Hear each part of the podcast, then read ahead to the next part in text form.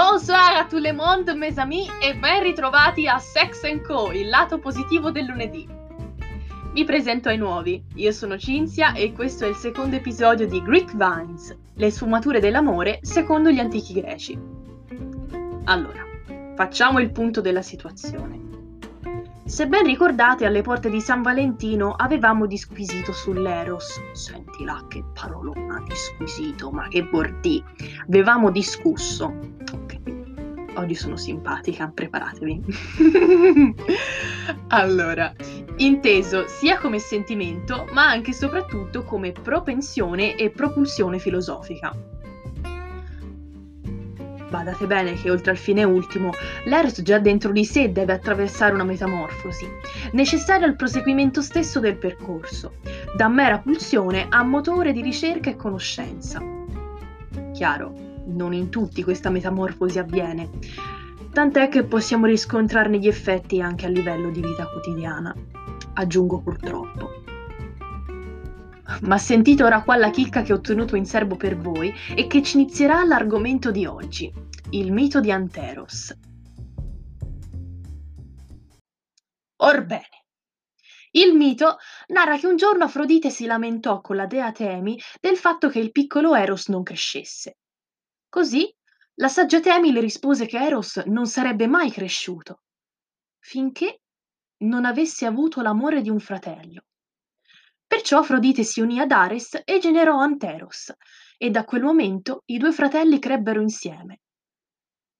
Ma ogni qualvolta Anteros si allontanava da Eros, quest'ultimo ritornava bambino. Non so se l'avete notato, ma il mito ci preannuncia già l'ambigua bifrontalità della figlia. Da un lato l'affetto fraterno e disinteressato, dall'altro l'indole più sanguigna, in quanto Anteros è sia il dio dell'amore corrisposto che di quello non corrisposto, e quindi in grado di diventare collerico e vendicativo. Il primo è l'amicizia in senso odierno. Infatti, la definizione di filia è amore sentimentale che si stabilisce in un rapporto di complice amicizia, di affiatamento e dove si hanno in comune interessi, sogni e opinioni. Tuttavia sono riconducibili ad essa l'affetto familiare, la storghè, e il cameratismo, cioè la sodalitas romana. Il secondo è un retaggio dell'eros, qualcosa di più terreno e materiale, ma non per questo biasimabile. È opportuno specificare che secondo alcuni studiosi il dio Anteros era figlio di Poseidone e di Nerito, divinità acquatica dunque frutto di un amore omosessuale e come tale eletto rappresentante dello stesso. Non a caso il verbo philein vuol dire amare. Bon, adesso se sommiamo entrambi un po' stile ingredienti della pozione del principe mezzosangue, potteriani venite a me, otteniamo qualcosa di inaspettato e comunque assolutamente coerente. La pederastia pedagogica greca. Che cos'è?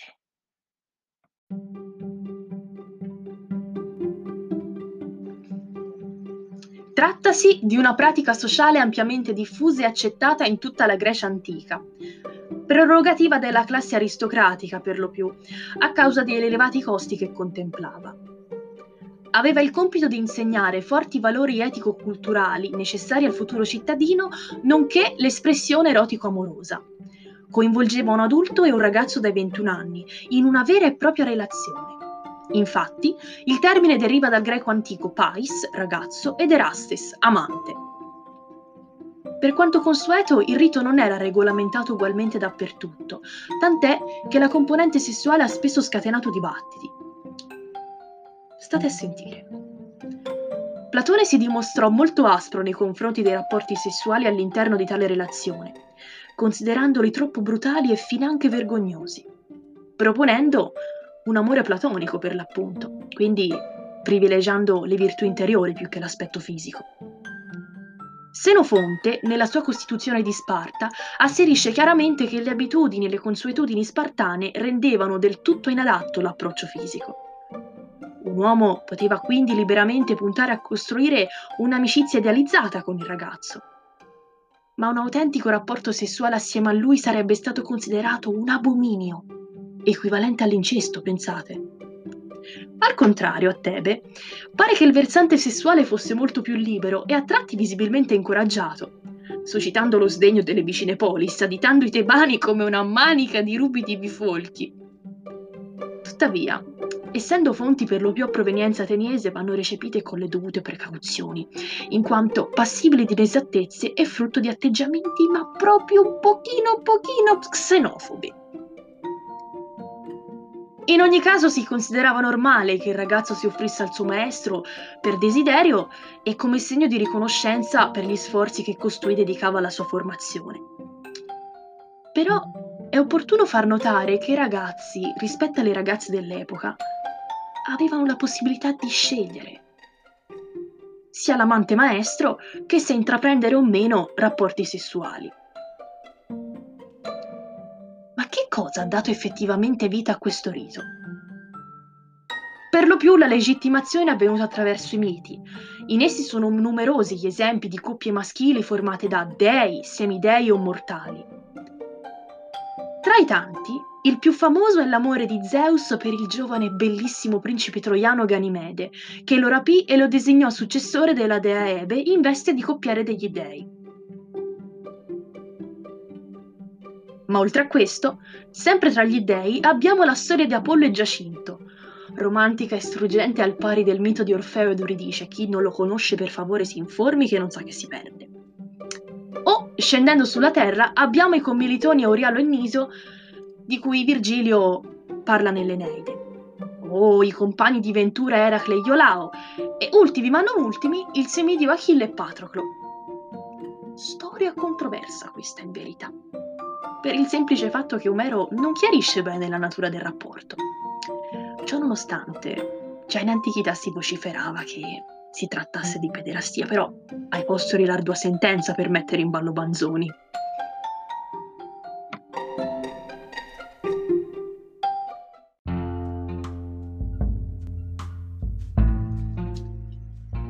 Fatto sta che come l'amore l'amicizia è in egual misura importante non tutte durano per sempre.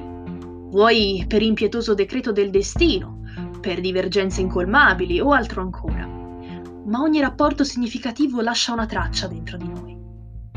A sostegno di ciò, Aristotele diceva che gli uomini potrebbero fare a meno di qualsivoglia bene terreno, ma per nulla al mondo possono rinunciare all'amicizia. Ecco infatti, sempre secondo lui, i possibili terreni dove può fiorire un'amicizia contatti politici, diplomatici o d'affari. Compagni di viaggio o commilitoni, abbiamo già citato il caso di Aurialo e Niso nell'Eneide, però vi faccio notare un'altra cosa. Se avete davanti a voi un computer o se siete più all'antica una Treccani, andate a cercare la pagina che parla del battaglione sacro di Tebe. Sono convinta che vi divertirete. È davvero molto interessante. E suppongo anche che nella maggior parte dei casi non si sappia nemmeno l'esistenza, quindi fa anche cultura.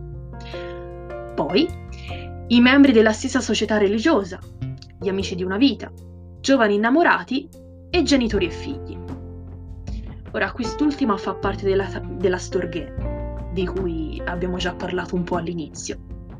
Però quello che mi preme è farvi capire che tra quelle prese in considerazione alcune sono un po' più freddine perché si limita a un utile scambio o un materiale interesse in comune che una volta perseguito fa svanire il rapporto, mentre le altre sono considerate più vere, in quanto non finiscono dopo la risoluzione di un contratto, ma comportano un'interazione costante e duratura, fondata su sentimenti, dibattiti costruttivi ed esperienze.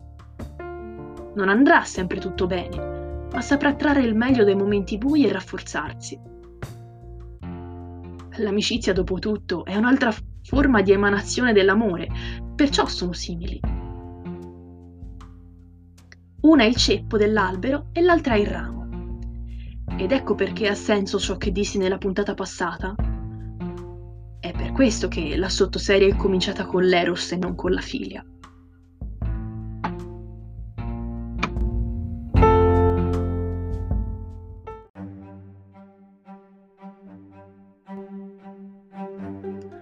Giunti fino a qui, converrete con me che in fin dei conti l'ambiguità citata all'inizio è sinonimo di umanità. Sì, perché con gli anni ho imparato che nessuno degli ambiti della cultura e della psiche umana sono a compartimenti stagni. Ogni cosa, se passa attraverso gli occhi e quindi la percezione umana, riceve necessariamente una bidimensionalità, in quanto noi siamo i primi ad esserlo. Guardate le monete, hanno sempre due facce. Non puoi sdoppiare una moneta perché dalla divisione otterrai comunque un intero. In altre parole, un'altra moneta con altre due facce. Chi ha paura e rifiuta il nuovo, il diverso, lo straniero, per me ha una grave limitazione e lo compatisco. La contaminazione è progresso, è vita fluente, è necessità.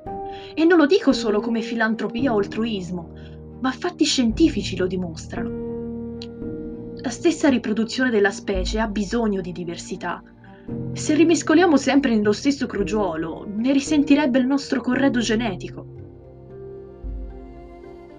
Voglio concludere con una frase dell'antropologo Marco Aime, frase che tra l'altro ho avuto l'onore e il piacere di ascoltare dal vivo al Festival di Antropologia Culturale Contemporanea, Dialoghi sull'uomo a Pistoia, nel 2017. Una volta chiesi ad un bambino quale fosse il suo piatto preferito e lui, come se fosse la cosa più normale del mondo, mi rispose i ravioli con il couscous. Al che rimasi un po' stranito, ma poi, riflettendoci, aveva la sua logica dietro. Arrivando questi due piatti da due culture diverse, ci viene quasi automatico sorridere e additarlo come sbagliato, solo perché ibrido e dunque non rispettante nessuna delle due tradizioni. Poi però passano secoli, millenni, e se la medesima domanda verrà posta ad un bambino del futuro, ottenendo la medesima risposta, non desterà più scalpore, anzi, forse si potrà anche implicitamente aggiungere che ha buon gusto. La frase non era per filo e per segno come l'ho detta, ma il concetto di base è rimasto questo. E spero tanto che abbia colpito alla stessa maniera che ha colpito me, perché io non si sa, il tempo passa e certi ricordi vanno sfumando, ma questa non l'ho mai dimenticata. E penso ci sia un motivo alla fine.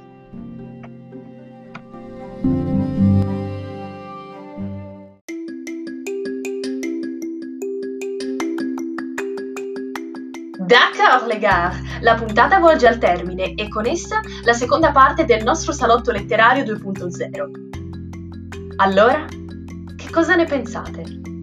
Intrigante? Migliorabile? O totalmente pallusa? Beh, qualunque sia la vostra risposta, fatemi sapere interagendo con la nostra pagina Instagram e il nostro sito. Segui Unifichiamoci Podcast, letteralmente la voce degli studenti su Spotify e Amazon Alexa. A bientôt chérie! Disclaimer di correzione. Mi sono accorta che nel descrivere l'età del ragazzo coinvolto nella relazione pederastica ho detto dai 21 anni. In realtà è una cavolata, è dai 12 ai 21 anni. Perdonatemi, la velocità fa brutti scherzi. Comunque, detto tutto, ciao!